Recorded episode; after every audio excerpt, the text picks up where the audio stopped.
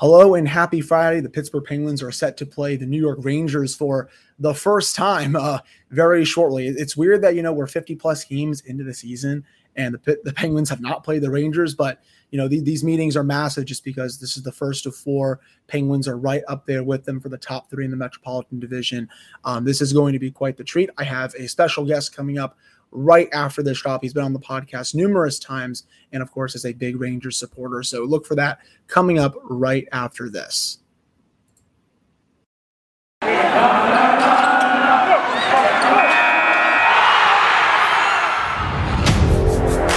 Your Locked On Penguins, your daily podcast on the Pittsburgh Penguins, part of the Locked On Podcast Network. Your team every day.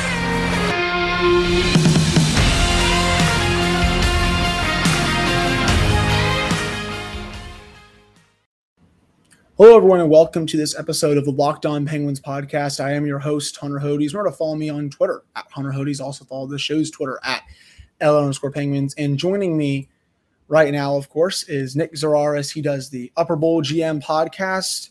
Diehard Rangers supporter, of course. He's been on the podcast numerous times. But finally, Nick, the Penguins and the Rangers will get together um, because it's been over 50 games and somehow they have not played yet. And I think these promise to be some pretty good games, of course, as the playoff pushes um, in full swing right now in terms of seeding. I think the eight teams are basically locked up, but you know we'll get all into that in this episode. But Nick, uh, how you doing today, sir? Uh, no complaints. Uh, there's hockey. I stayed up way too late last night watching the women's game, so my sleep schedule is kind of a little bit jacked up. But we'll get that rectified by tomorrow. Rangers play tonight. It's it's interesting. Interesting times to be alive. So what's up with you, my dude? How we doing? Yeah, I mean that that the women's game was it, it was fun. You know, it just it stunk that they just they got off to that poor start and then they yeah. just they couldn't come back from that three nothing deficit. You know, we were talking during it, obviously, but um, you know, hopefully next time I think they'll maybe make some better decisions um, when it yeah. comes to the roster and the coaching staff and stuff. But you know, Nick, obviously this is this is a, the first one out of four for the Penguins and the Rangers.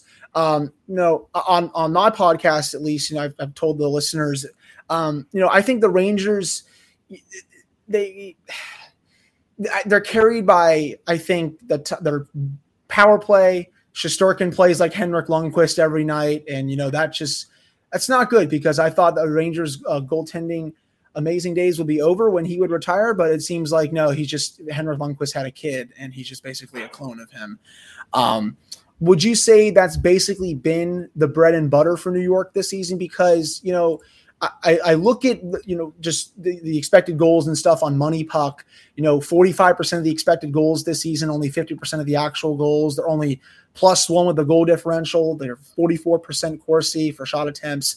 Um, it's definitely weird how their underlying numbers can be so bad, but yet they're continuing to win games and be at the top of the Metropolitan Division.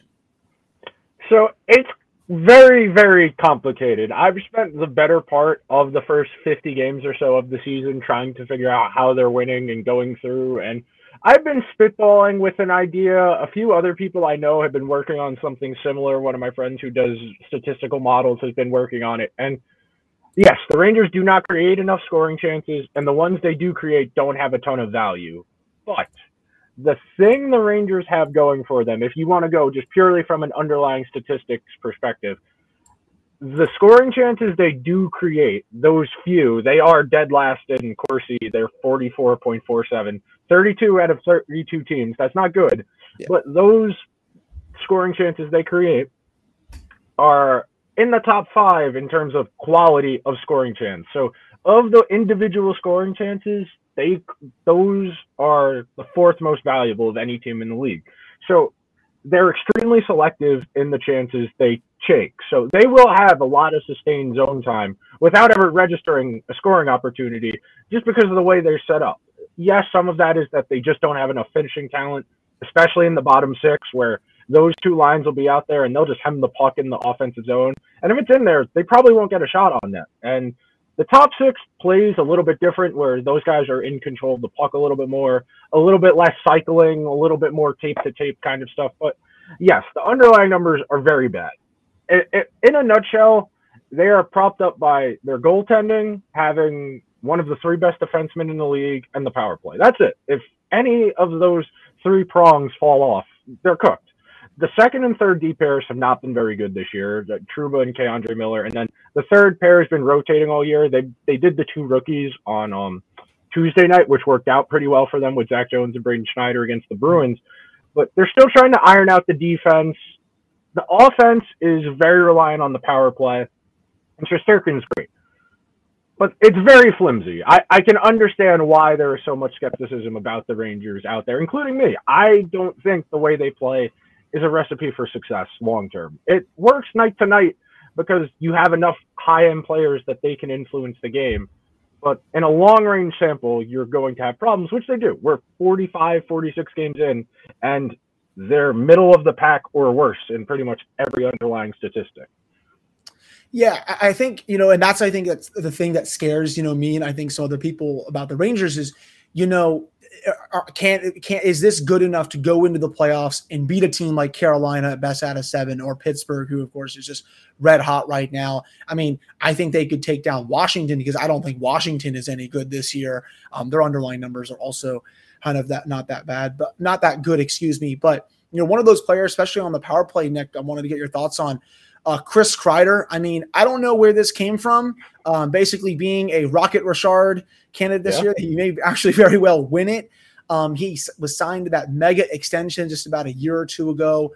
I believe makes a lot of money. Didn't look like it was going to be a good signing at the time, and you know there was a lot of trade rumors surrounding yeah. him as well. But you know he's put some of that to rest this year um, and is looking like a completely different player. Um, what have you noticed that you know that's just made him that just that much of a deadly threat as Panarin and Zibanejad?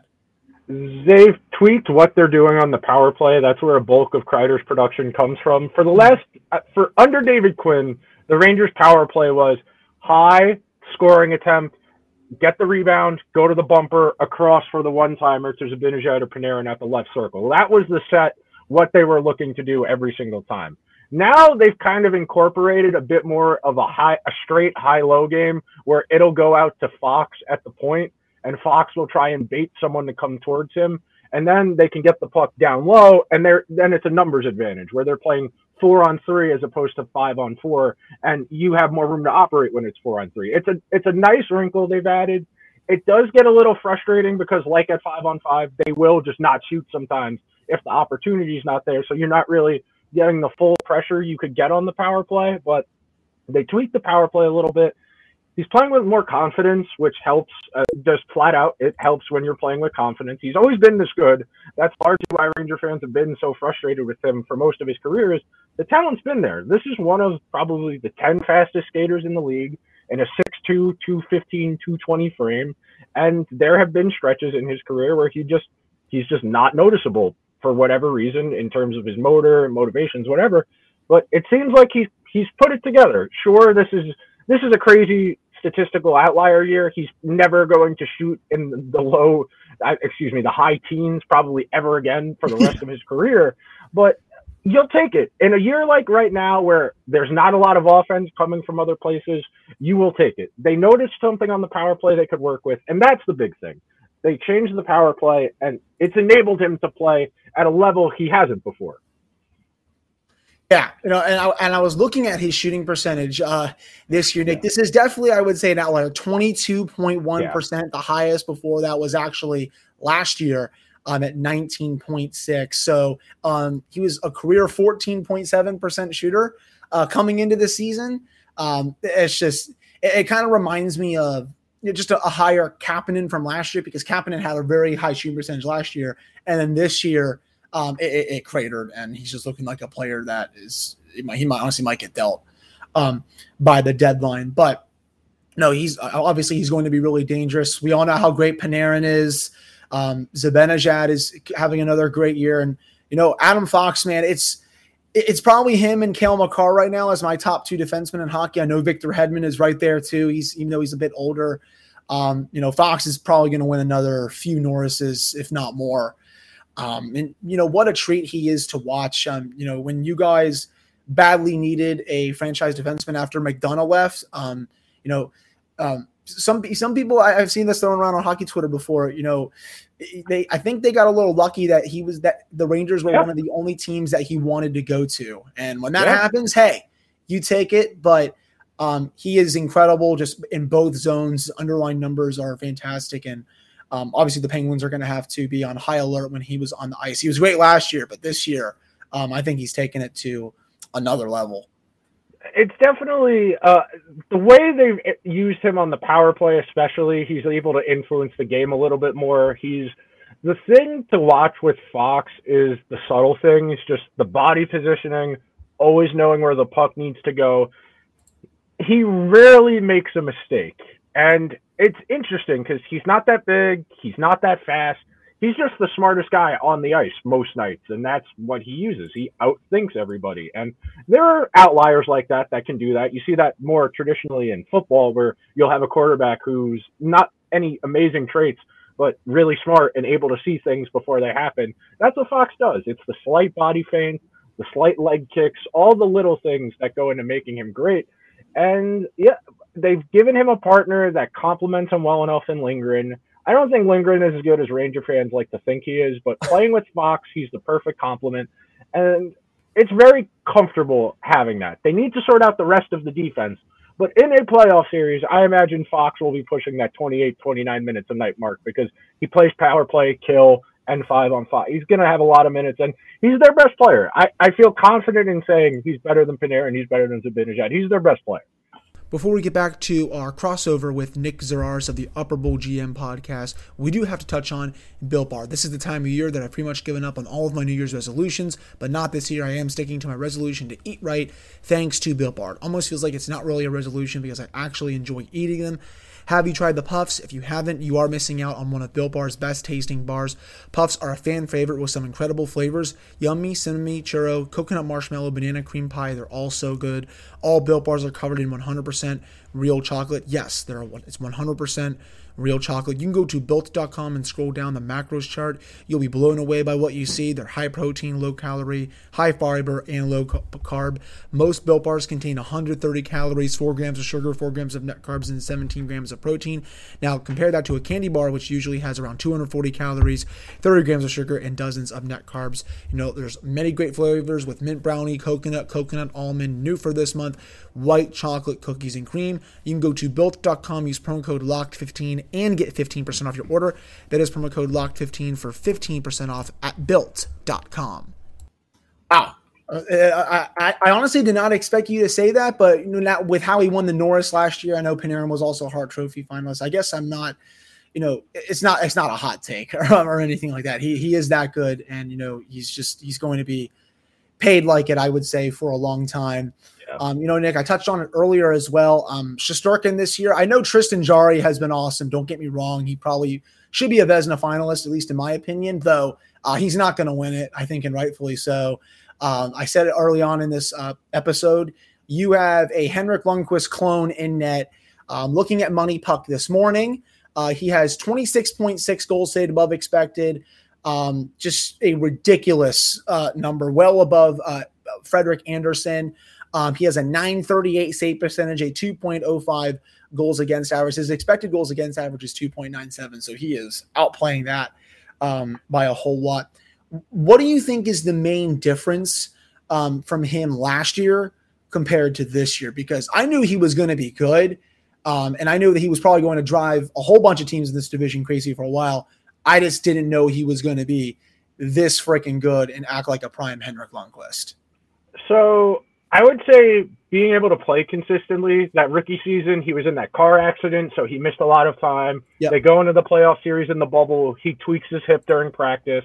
They come out last year expecting him to be the full time starter. Tweaks his groin, misses a couple weeks. It's just been a- being able to stay healthy, be in the lineup consistently, and get into a rhythm. He's one of those guys who needs to play four or five straight games to get into a good rhythm, to feel confident. And now you can tell he he understands how good he is, and they lean on him with that. He's actually good at playing the puck, which is something I've never known. I love Henrik Lundqvist to death. That's the only fault in his game. He was never good at playing the puck. And that matters when you're very bad at breakouts like the Rangers are, having a goalie who can enable the breakout to start sooner. but being able to play consistently, staying healthy. It it sounds very simple, but he's needed it because the results aren't better. If you look at the underlying numbers, they're playing worse than they did last year, and he's playing better than he did anyway, playing better than he did last year. So it just speaks to how important it is to be healthy at that position, especially when you're dealing with hip and groin, because you got it. If you, those aren't right, you're not going to be able to play goalie well. You're just not. Yeah, no, I, I completely agree. And you know, God forbid he somehow gets hurt or something. Same with Tristan, of course, because you know the options behind them are just um, they're not. I shouldn't say they're not pretty. It's just there's the drop off is just I would yeah. say, you know, pretty big. Um, Nick, now with the deadline coming up, you know, I know you've written this, I think once or twice um, for Gotham. You know, you think the Rangers should um, be all in just because you think their window is this year, and next, next year, year and that might be it just because they have a lot of contracts that they're going to have to either well one a couple couple of them moved out but you know some of their younger players are going to have to be paid. Um, and that's going to take up a large portion of the salary cap you know rightfully so. You pay your best players whatever you want and you figure out the rest later. I know Chris Drury has not done some of that the last couple of off seasons especially this one with barclay goodrow i have seen your tweets on your timeline just with uh you know you know, we'll, we'll, we'll, maybe get to those a little later, but um, just what do you think the Rangers need during the deadline to, I guess, make a run this year and then next year for their, their window?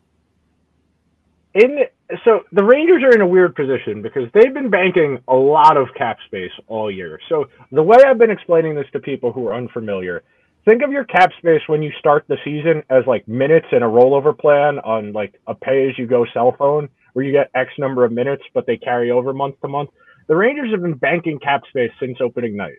By the time the deadline comes around in about a month from now, the Rangers are going to have $30 million in cap space because they started opening night with $9 million in cap space.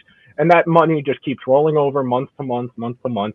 They have $30 million in cap space. Now, next year, Zibanejad's contract extension kicks in, Fox's extension kicks in, and that's $17 million right there. You're not going to have a lot of room to play with. You're going to need to give Kakko an extension.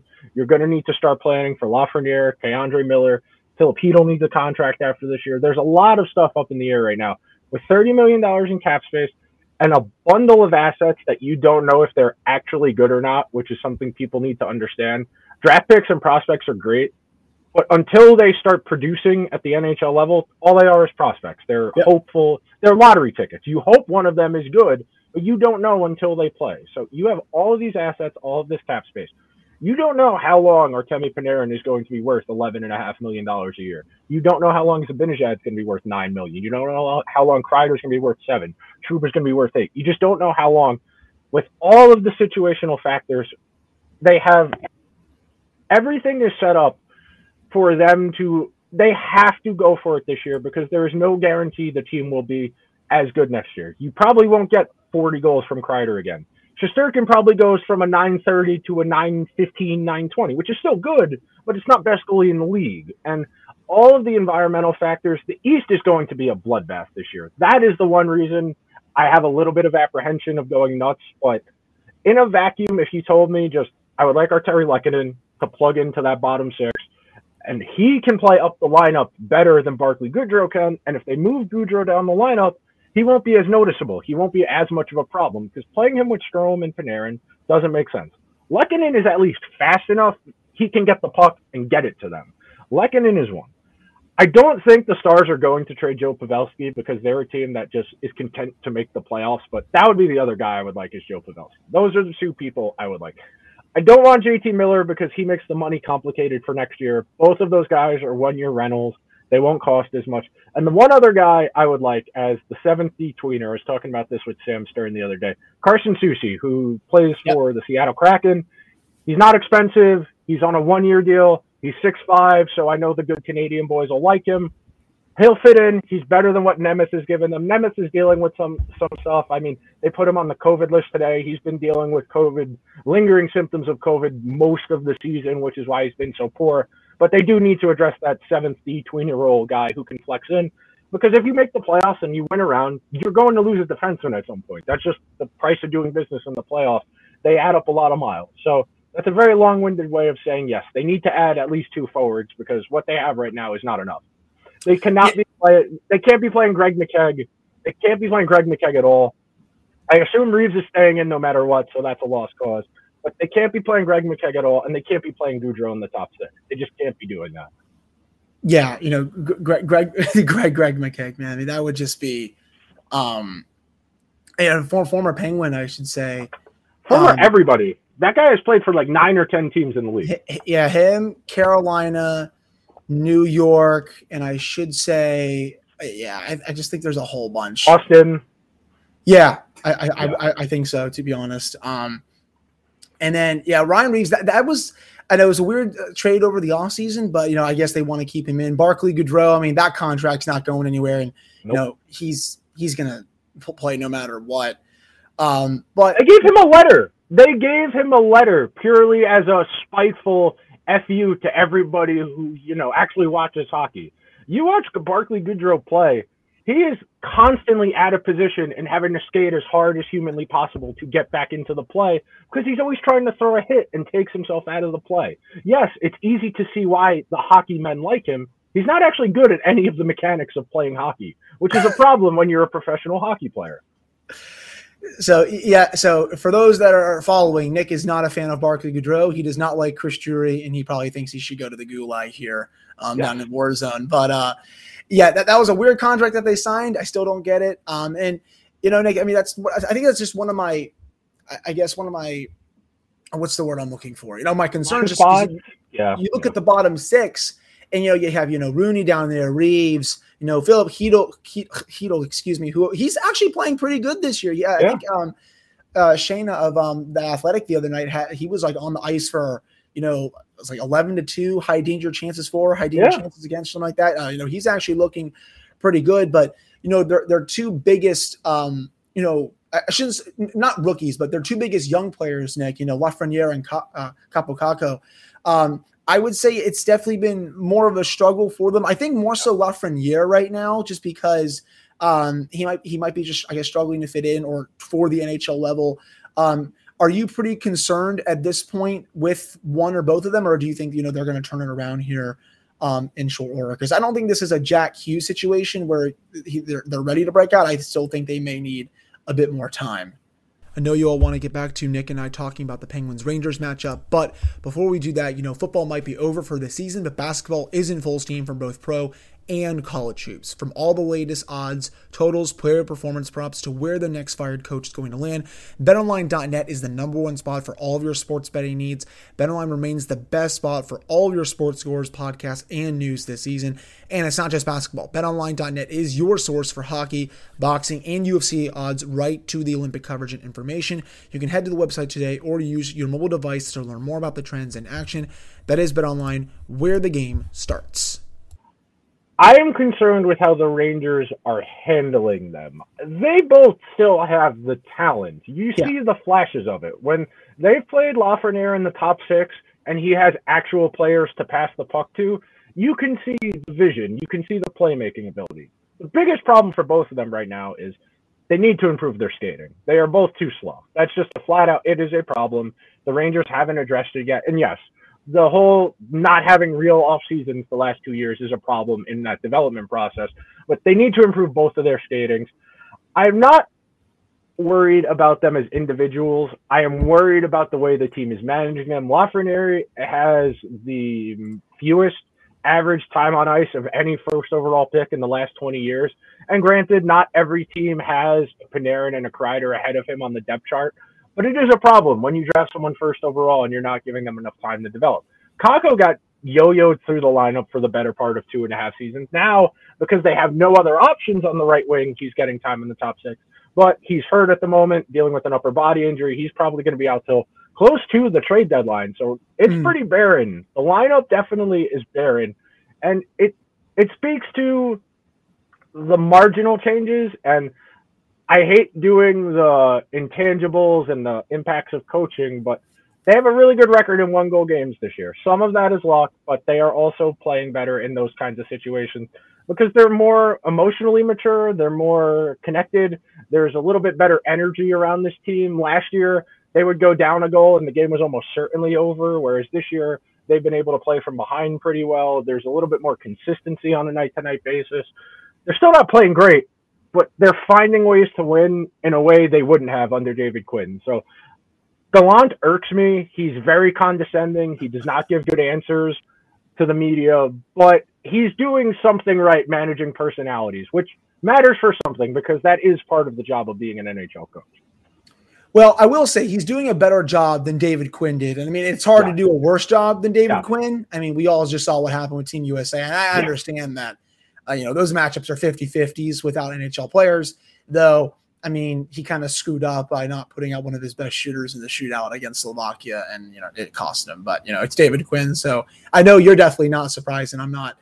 I you know, Gallant's always been, I mean, I guess a pretty decent coach, but you know, usually his his teams have better underlying numbers than this. I remember back when he was with Vegas and yeah, Florida as well. You know, they had some really good numbers, and I remember at the time when he was fired out of Vegas it didn't make any sense because I, it was just really his goaltending was was failing him. And then uh, Peter DeBoer comes in. I mean, gets better goaltending, and oh, what do you know? The team starts winning again. It's almost like sometimes that's the difference. Um, yeah, in NHL games, but you know, I, I, thought at the time it was it was a strong hire, but you know, I, I definitely did not see, you know, I guess, the poor underlying play coming. But you know, Nick, I, I, know your team has also been linked in trades to Ben Chiarot, which would be hilarious um, for just multiple reasons, but um, not, not mainly just due to the Rangers, but I think due to a lot of teams willing to pay a first round pick for him. I was reading Dom's article in The Athletic today, and I'm pretty sure his actual goals rate is 32% this year off of a 41% expected goals rate. That's surely a guy you want to trade a first round pick for, right? Isn't it NHL GMs? That would just be um, truly hilarious. But um, Nick, uh, before I let you go though, do, do you have like a few keys um, for the Rangers winning this matchup? And you know, what, what, are you looking forward to? You know, as they you know will play Pittsburgh, it'll be this be the first of four meetings, um, and this could very well be their first playoff series in six years.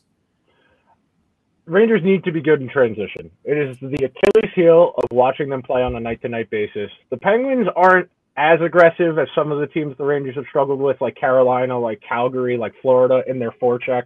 But if you give the Penguins room, you let them creep up on your D, they slow you up in transition, they muck up the middle of the ice, it becomes frustrating, becomes harder to pass against. Transition would be the thing. And the Rangers defense has the talent to be good they need to not let the Penguins gain the zone with speed. It's been the problem all year. It's been the problem for like four years. They have guys who are good skaters, but they just don't play well in the neutral zone for whatever reason. And against a team like Pittsburgh that has the high end talent that you guys do, it's going to be really, really difficult if you're just letting whoever's carrying the puck gain the zone with speed and get set up. And you're behind the eight ball when the other team gains the zone with possession and everybody's able to get to where they need to on the ice you got to slow it up in the neutral zone, force a dump in, and at least if you get lose a puck battle, you made them work a little bit harder than they, you would have if they just gained the zone with speed. That would be the biggest thing for me. Controlling the middle, controlling the neutral zone. That that's a very cliche thing to say. That's the key to hockey in general is controlling the neutral zone. But against a team like Pittsburgh that has as much talent as the Penguins do, you can't you can't let the Penguins pl- set the tempo of the game. Yeah, and I think this is also going to be a little cliche. You know, the Penguins got to get traffic in front of Shesterkin. Um, yeah. That's just that's that's a given. Um, they got to get to the high danger areas of, as well. Um, you know, the, the biggest thing I think with Pittsburgh, you know, it's the vibe check, as we like to say. You know, the first five to ten minutes that'll really go a long way to seeing how the, team is going to play. You know, if they start out red hot, ninety percent of the time, or right around there, it's like 80, 85. Um, they're going to come out on the right side of things. But you know, I'm also curious to see how they handle the Rangers power play. The Penguins penalty kill is top three in the league this year. They've been really good at kind of just you know they do like it's almost like a little like square right in the slot areas. You know, two down low, mm-hmm. two a little up high, and they're taking away all of that just those high danger areas, and they're making teams just beat you from the perimeter. So I'm curious mm-hmm. to see if the Rangers um, can you know sneak a, a, player into the into the into that box and get a couple scoring chances on that. But um, I'm excited, man. It's about time these two teams play. Um, this has the potential to again, you know, be a playoff series at the end, at the end of the day. These teams haven't played in a bit. Um, and I think you know it, it, would be a lot of fun just because of how much star talent is going to be on that. But uh, Nick, uh, tell all the listeners where they can follow you and all your work and all that stuff. So you can follow me on Twitter. My handle is just my name, Nick Zararis, Z A R A R I S. I do the Upper Bowl GM podcast daily. I've had a lot of guests the last two weeks. Been doing check-ins with pretty much every team around the league. Hunter is going to come on at some point when I'm back from vacation, and he's going to talk about the Penguins on my show.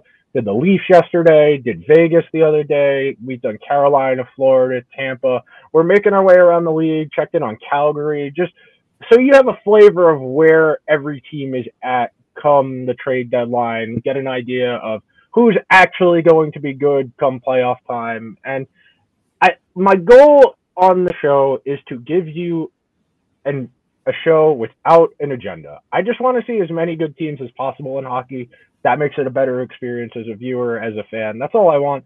And I write for Gotham Sports Network. I had a blog go up today, wrote about why everybody running to pile on Matt Harvey should kind of take a deep breath, show a little bit of compassion, and why baseball needs to do better by its players. So yeah, you can read me on Gotham SN. You can listen to the pod, Upper Bowl GM, all the major podcasting platforms, and the Twitter handle where I spend way too many hours of my death well, Nick definitely makes um, one of us, as they say, was we're both on Twitter um, so much. And yes, I look forward to going on your show. Please go follow him on Twitter.